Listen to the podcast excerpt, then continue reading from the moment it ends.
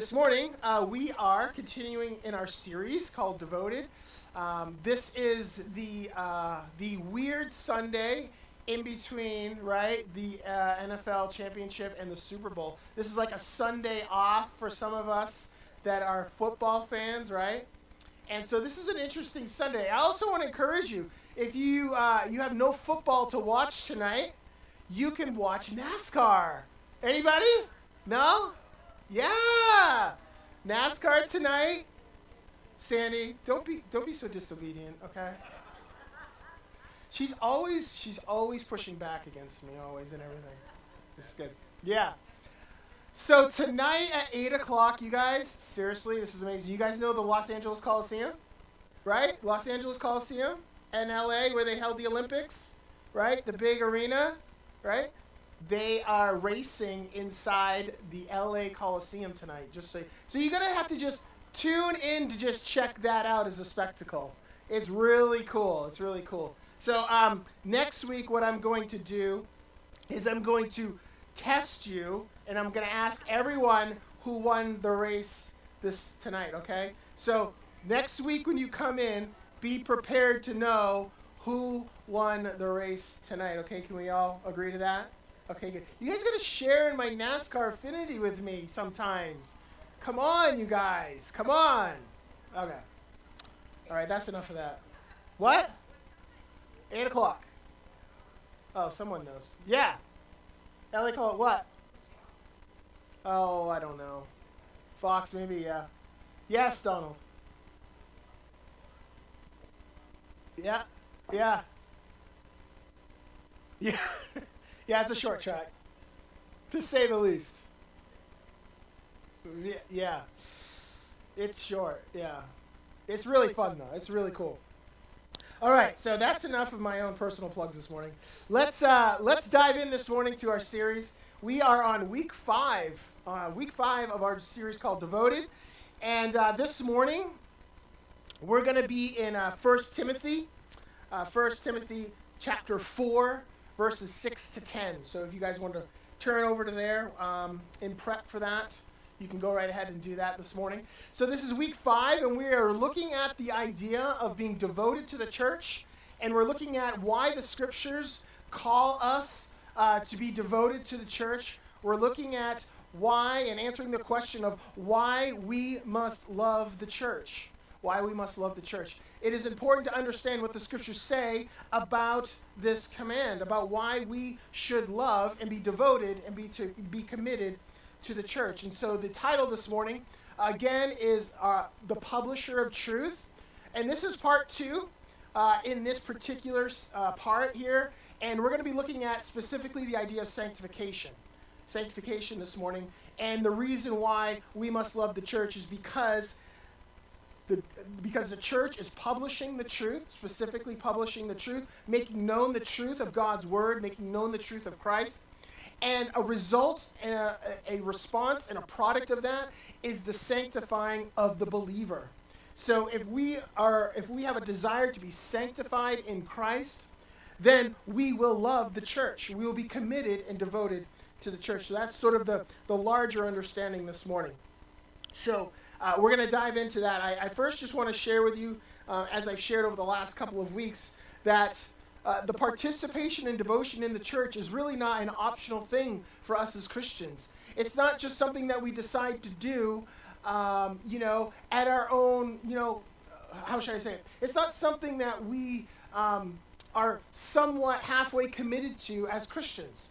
Um, we, we don't really have the option of being committed and devoted to the church, but it is something that God has, has intended for us and has uh, commanded us to do, to be devoted to the church. And it's specifically because we, as Christ's church, when we participate and are devoted to it, it becomes the, the primary source of our spiritual nourishment.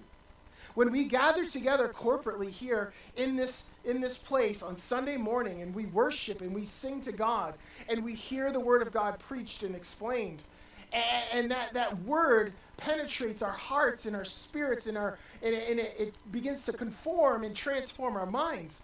This is where you get to do that, and it's the exclusive place uh, you're not doing this in any other part of your life. You're not meeting in any other way for this express purpose with other people in your life. I mean, you may meet in life groups or things like that, but on a corporate level, on a corporate scale, this is where the people of God come together and meet and worship and hear the, the Word of God preached and declared and proclaimed and explained so that the, the believer is participating in a transformative process that is being done by the Holy Spirit within them. And so, what you receive here when you are together with God's people is something that you cannot get anywhere else in your life. And that is why it is so critical to understand why we must love and be devoted and committed to the church. Christ's church provides the core elements aimed at producing one who is set apart, wholly devoted to Christ. That is the purpose of the church for its people. And we're going to talk about that. Sanctification is, is, is essentially being made holy, being set apart for God. So here's the structure as we've talked about this over the last several weeks. Um, we're going to look at three different things. And the first thing we looked at the last couple of weeks, the first two weeks, we looked at the source of the church, why the source of the church matters in our devotion. And we looked at um, in Matthew chapter, I think 16, yeah, Matthew 16 and 18, we looked at Christ being the source. Christ said he's building his church. We're not building the church, he's building the church. Man is not building the church, Christ is building the church, and we get to participate in that. So Christ is building his church, and the foundation is laid on him. We saw that in 1 Corinthians chapter 3. And so this was part of the idea of the source. Uh, now we're going to look at the substance. We've looked at the substance of the church over the last couple of weeks. And when we talk about the substance, what we are talking about is this the essential content of the church, or the important features. What are the features that are so important to the believer in the church? What are its beneficial qualities? What is its significance for the Christian? And so we started off by looking at the truth as being part of the substance of the church.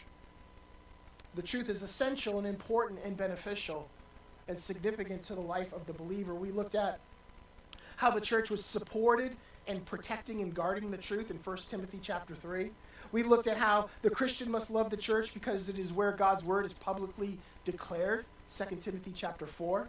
No other public institution, assembly, establishment, or organization exists for this purpose of publishing God's word, but the church only and exclusively. You're not going to go into the halls of Congress. You're not going to walk into a courtroom, and you're not going to hear anyone preach the word of Christ and explain it to you and call you to Christ through the preaching of the word, call you to repentance, call you uh, into uh, the love of God. Um, that is just not going to happen. Uh, call you into transformation, that is just not going to happen in any other assembly, in any other corporation on this earth, but in only in the church. And so this morning, we're looking at this. The Christian must love the church because it is where they are sanctified and trained in godliness. That's right. When you come here, in everything we do, in all the expression of the church, from singing and praising and worshiping and praying and ministering and hearing the word uh, and, and listening and being taught and explained the word of God, just like you, I am being trained in godliness this morning. That is the hope of every believer that when we come in, that this place will sanctify us and will train us in godliness. Because Christ's church is the publisher of the truth concerning salvation. As the publisher of the truth, the natural effect of this publishing or declaring to put in practice is to form godliness. Is to form godliness. So as the church publishes the truth, Christ works sanctification or godliness in all who believe as a gracious reward through the yielding to his word. And there's no place better that we can look at this truth than in 1 Timothy chapter 4 this morning. So turn with me there to 1 Timothy chapter 4. We're going to read it, and then we're going to kind of work through it here um, fairly quickly. um, this morning. But I wanted to give you a quick uh, understanding, a quick context. Paul is writing this letter to Timothy. Uh, Timothy is his apostolic representative. Uh, he's essentially representing uh, Paul in the church. And essentially, what Timothy is doing is he's taking uh, Paul's commands, uh, his instructions, his teachings, and he's relaying them to the church so that the church will know how to live. So the church would understand how to represent godly character and be trained in godliness. And so when we come together this morning and we hear the word of God, it is for that purpose that we would represent and reflect the character and the attitude of God as we hear and understand and consider and ponder God's word. But for Paul, this is he was trying to do a couple different things with Timothy in this letter and essentially communicating to the church. He wanted the church to understand personal and public and church conduct. He wanted them to understand what the qualifications for leaders were. He wanted them to understand that it was important to preach and teach the truth. And he wanted Timothy to understand that he needed to refre- refute or reject false teaching and false doctrine. Those were sort of the main themes. And so we pick it up in 1 Timothy chapter 4 this morning. I'm going to read it, and then we're going to talk a little bit about the features of this passage. So turn with me here as we read in 1 Timothy chapter 4, 6 through 10. Paul says this If you put these things before the brothers, and by brothers he means brothers and sisters, um, he's not being discriminating here. Um, if you put these things before the brothers, you will be a good servant of Christ Jesus, being trained in the words of the faith and of the good doctrine that you have followed, having nothing to do with irreverent, silly myths. Rather, train yourself for godliness. Look at those words. Train yourself for godliness. For while bodily training is of some value, godliness is of value in every way, as it holds promise for the present life and also for the future. The saying is trustworthy and deserving of full acceptance. For to this end we toil and strive. First, for uh, Colossians 1, chapter 28, right? I just read that. Same, same idea here. For to this end we toil and strive, because we have our hope set on the living God, who is the Savior of all people, especially of those who believe. And so that is the Word of God this morning. And so we're going to look at a couple different aspects of this. First thing I want you guys to see here is that God, uh, Paul lays out some principles first. He lays out some principles. Then he talks about the priority. And then he moves into the process. And then finally, the purpose. And so, first, let's look here at the principles. What is the principles? The principles are simply this it is the Word of God. Those are the principles that Paul is referring to here when he says, you know, be trained in the words of the faith and be trained in the good doctrine. He says, you have to put these things to the brothers. In other words, you must teach these things to the church. You must lay these things out for them so that they understand how it is that they should behave and how their conduct should reflect the glory of Christ in the church. He said, I want you to put these things to them. And he uses this term, these things, five different times in the letter. In chapter 3:14, he says, he says, put these things to them. In chapter 4 and 11, 4:11, he says, I'm writing these things to you. Chapter 4, uh, verse 15, uh, he says, practice these things. In chapter 5, verse 7, he says it like this command these things. In chapter 6, verse 2, he says, Those who have believing masters must not be disrespectful on the ground that they are brothers. Rather, they must serve all the better, since those who benefit by their good service are believers and beloved. Teach and urge these things. And what are these things? These things are the things that Paul is instructing them in. These are the things that Paul is laying down for them. These are the commands of Christ because this is the inspired word of God. So he says, I want you to put these things towards the brothers and sisters. And so these principles are set forth in God's word, and they're exhaustible. They're exhaustible in their ability to teach and to affect dynamic change in every life of the believer. For us, change comes most powerfully when we understand and we love and we commit ourselves to the commands and the instructions of God. It is the power of the Holy Spirit that gives us the ability to do these things. As unbelievers, we may hear the command of God. We may hear the instructions of God. We may hear someone teach us or explain to us the Word of God, but we will ultimately reject it. Why? Because it is only the Holy Spirit that comes and empowers the person to understand, to know, to love, and to follow the commands of God and to follow His Word. So, Paul's instructions and commands here are, are for just ethical conduct and they provide essential nutrients. I want you to take a look at a couple words with me here this morning. Paul says here, I want you to put these things before the brothers so that they can be trained in the good words, or sorry, trained in the words of the faith and of the good doctrine. So the implication here is, that when we are in church, when we are co- co- when we are meeting corporately together, and we hear the words of God and we understand the instructions of God and we consider them. What are they meant to do? They're meant to train us. Train us in what? Train us in the words of the faith and of the good doctrine. This word train here in the Greek, it's a verb. And it's, I'm just going to get a little, a little kind of, um, what's the word, literary on you here for a moment. Um, for some of you who may study English, right? Um, this word in the Greek is a verb and it's in the present tense. If you guys know anything about tenses for verbs, you have present, you have past, and you have perfect. But this present tense verb means this is that this action happened in the past but its effects are continuing throughout the life of the believer. When he says, when you are trained, it means that there wasn't a certain point in your life where you were trained and now you're on to something else.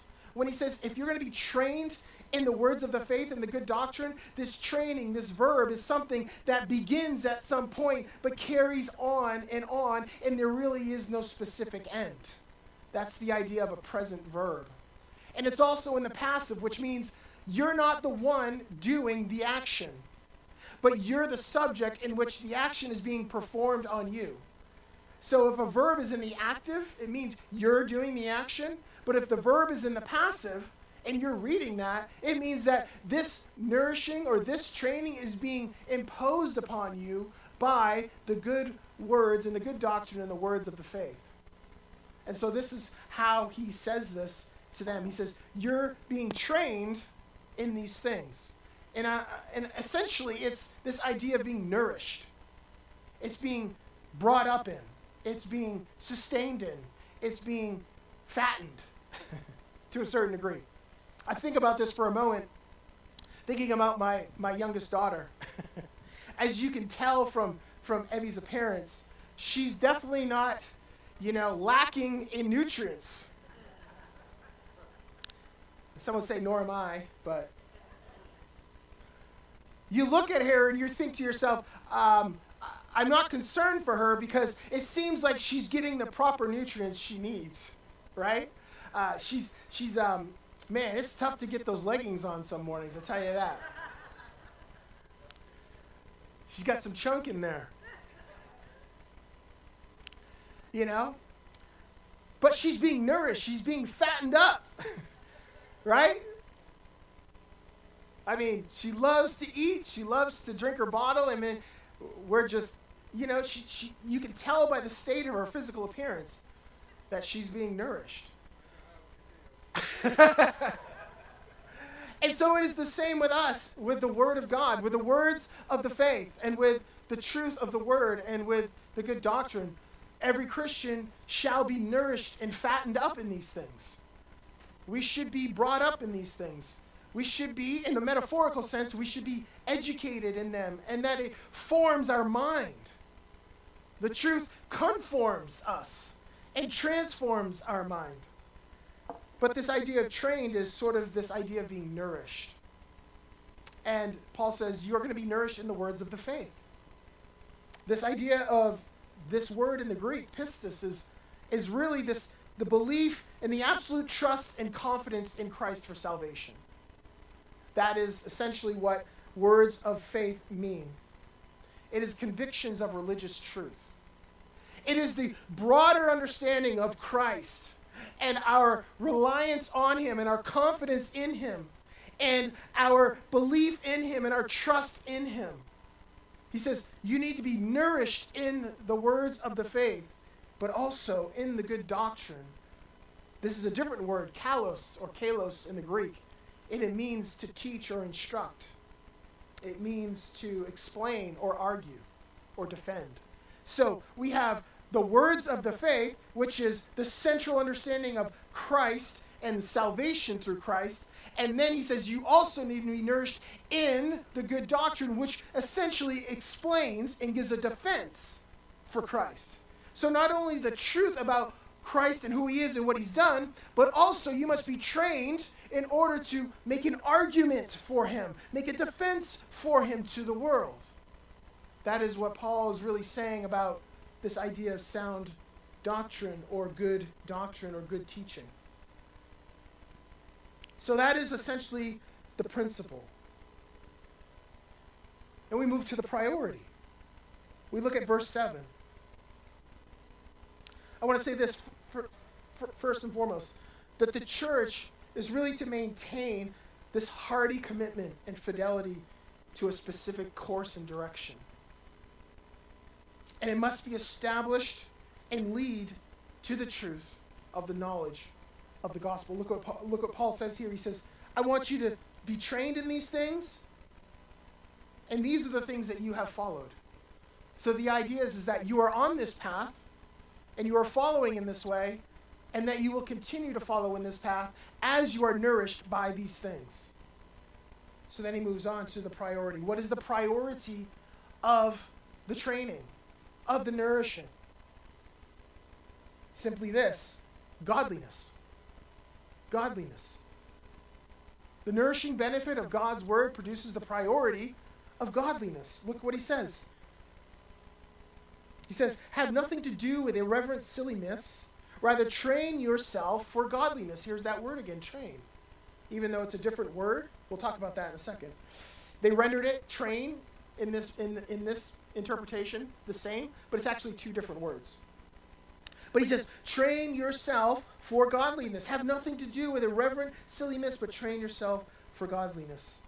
So the benefit of God's word produces the priority in the life of the Christian of godliness. Godliness becomes the desired outcome and the central effect of a life that feeds on the truth of the gospel. That is the desire of the human heart now as we are being brought up in the words of the faith and of sound teaching. This idea of godliness is simply this it is reverence, it is respect, it is uh, especially towards God. It is, it is, it is a piety that is that's sort of d- expressed through action and conduct. When we think of godliness, we think of acting in accord with God's character and his, his attitude. That is essentially what the words of God, what it is that happens to us when we are committed and devoted to participating in the church. And that is why we must love the church. For us, there's this understanding that the Christian life must be so malleable, right? And the heart shall be so tender, and the heart shall be so persuadable by the truth and by the working of God's Spirit that lives in us that it produces godliness in the heart and the life of everyone who call on Christ. It is to say that our hearts would be so saturated with God's truth and, and, and so saturated with a dependence on Him and, and so saturated with a gratitude towards Him for what He has accomplished on our behalf that it would lead us into a life of godliness, not forced, but it would lead us not to save us, but as a result of our salvation. Godliness also does this. Look what Paul says it rejects irreverent or godless teachings and myths. The rendering here is old wives' tales. like literally, old wives' tales. I know that doesn't really mean a lot at this point, but there is this sense that when we grow in godliness, Paul says, as you're growing, you are being, you are rejecting, or you are being, um, you are you are discerning. You're able to discern in a greater way what are Christ-centered teachings and what are godless teachings. Because oftentimes, although sometimes teachings may seem spiritual in nature, or they may have some element of Christ in them, many times teachings we may be listening to fail to actually present the centrality and the supremacy of Christ's gospel as the core tenet of the life of the Christian. But here's what Paul is saying being nourished on the solid food of the gospel is the best defense to persevere and come against perverse teachings that are simply steeped in the knowledge, the secret knowledge of men and the wisdom of men. Look at what Hebrews says in chapter 11, uh, chapter 5, verses 11 to 14. This is what the writer of Hebrews says. He says, concerning Christ, about this we have much to say, and it is hard to explain, meaning Christ, since you have become dull of hearing. For though by this time you ought to be teachers, you need someone to teach you, again, the basic principles of the oracles of God.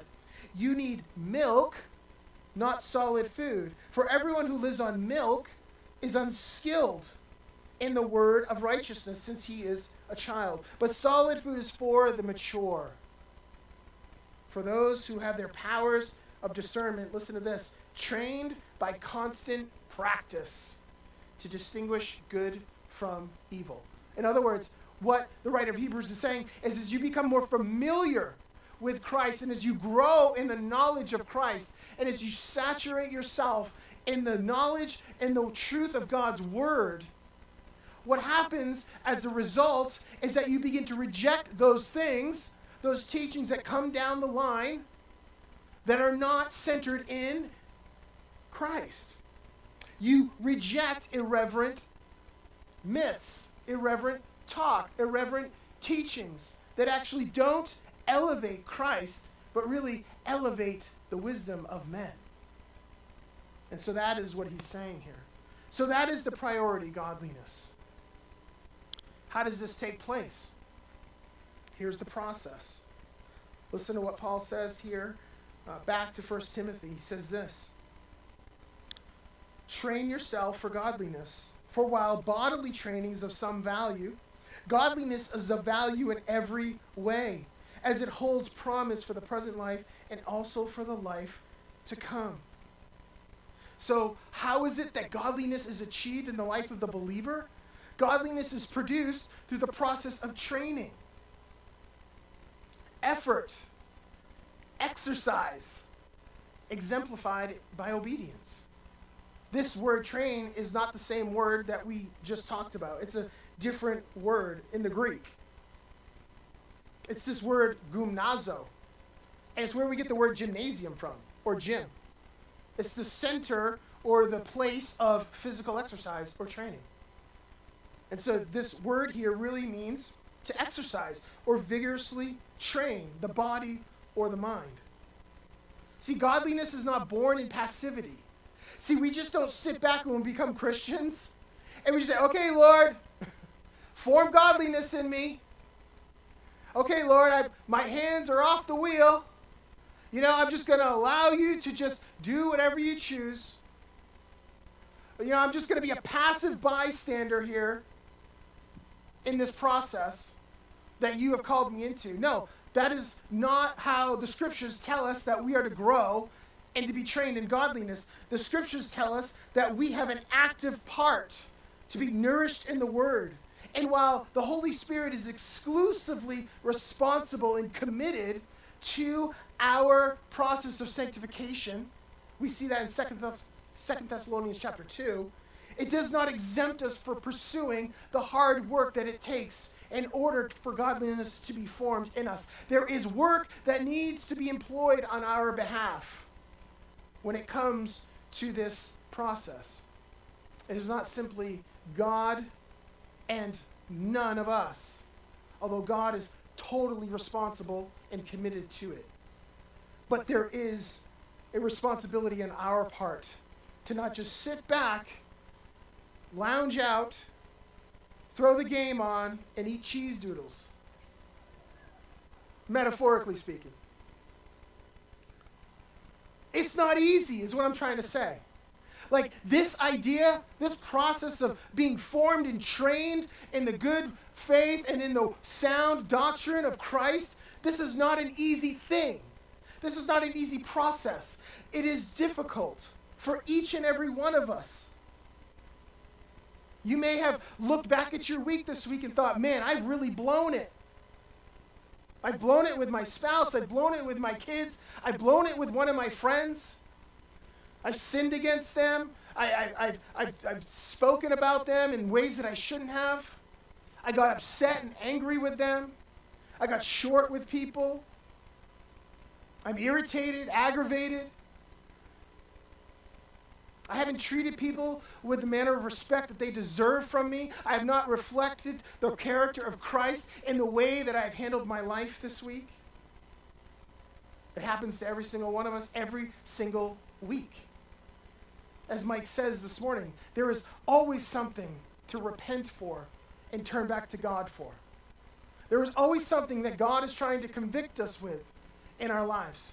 There's never not a time in the process of growing in Christ where God says, you know what, you've arrived. You know what, the, exact image in which I have purpose for you, you are in. Never. But I want you to understand something this morning that you are not alone. I am not alone in this process. It is hard, it is difficult because we have our humanness to contend with that has fallen. But we also have the commitment and responsibility of God, who is perfect and holy, to see that transforming process in us as well. So you may have blown it this week with whoever. You may uh, come home at night and think to yourself, wow, that's a day I wish I had back. There may be a conversation where you look back on and go, man, I, I wish I could have handled that differently. Boy, I, I really sinned against that person. And I sinned against God for the way I treated them. But here's the beautiful thing is that as John says in his letter, First John, if you come to God and confess your sin, he is faithful and just to forgive you and cleanse you of all unrighteousness. That is the promise of God for those who believe. He is committed. He is responsible for your godliness. And so he is committed and responsible to cleanse you when you come to him and confess your sin and then you go and confess it to your brother or your sister. But that is partly the process this morning. He likens it to this idea of physical training because the Greeks had a high value on physical training and exercise. In fact, this word, this may feel, make you feel a little bit uncomfortable, gymnazo, actually means to train naked. Yeah. Yeah. It means to train naked. And I'll tell you why. Because in that culture, uh, it, was, it was primarily for men, right? So in that culture, men, when they got together uh, and they would train for exercise or games or competitions, they would do it naked as a response and as a form of worship to Zeus. Because it was a high value, they thought that the god play or um, leveled upon human beings, that they would be uh, in superior physical form. And so it was their way of showing off to their gods. So this word here really means to train naked, as you can see in the, in the text. But they put this high value on it. And so this is what Paul says. He says, you know what? Bodily training is, is of value, right? So we should aspire to bodily physical training. yeah, we should. Um, I'll just leave that there. For myself included. Oh boy. But we should aspire to that, right? It holds promise, he says, for the present time. He says it holds promise and has some value. But what does he say then? Godliness in in comparison, training for godliness, what does it do? It holds value not just for the life now, but for the life to come. In the life to come. It's not just now, but for the life to come. So for the Christian, the Christian shall excel in commitment and devotion towards the exercising of godliness. And the measure of this pursuit shall surpass even the most rigorous standards of an athlete. That's what Paul is saying here. That, that the manner in which you pursue and desire to be trained in godliness shall surpass any of those athletes that you see out there that the manner in which they um, approach their training, you should surpass that and you should be more rigorous in your pursuit of godliness. So there you go. As long as you're pursuing godliness more than you're exercising, maybe you're off the hook. I don't know. Maybe not. I know Jim probably would disagree with me. But that is essentially the picture Paul is painting right? Although there is usefulness in training, it provides limited benefits. It's far inferior because it holds no eternal value. It holds no eternal benefit. Only the results of exercising godliness can do this.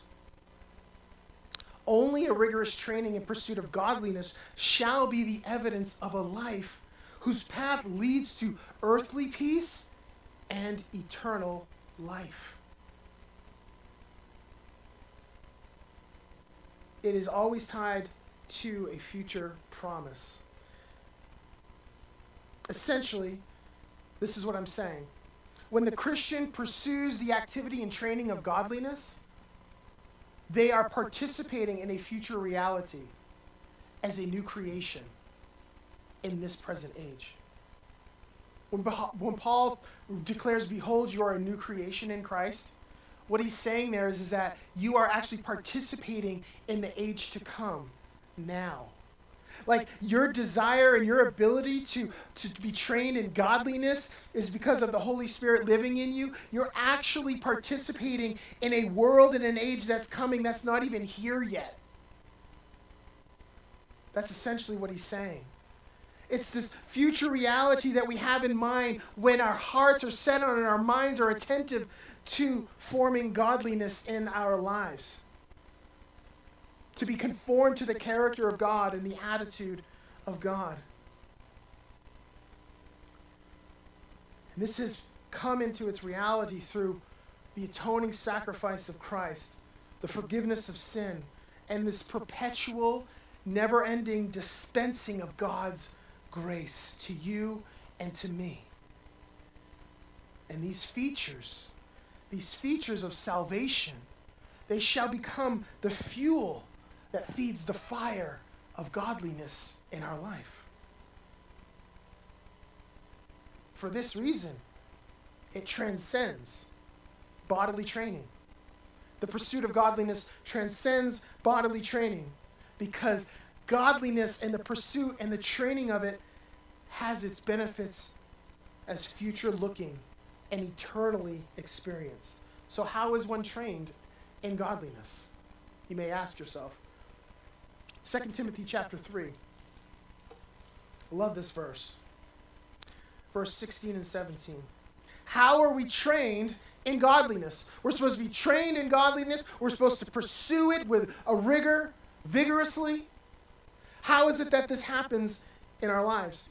Look at what Paul says, 2 Timothy chapter 3, 16. He says this All scripture, meaning the word of God, all of it in its totality, is breathed out by God in the Greek, it's theo pneustos, which means God breathed. And that idea of pneustos is this idea of the spirits, where we get the word pneuma from, which is Greek for spirit. He says, All scripture is God breathed. And look what he says it's profitable. In other words, it produces something. What does it produce? It produces through teaching, reproof, correction, and training in righteousness.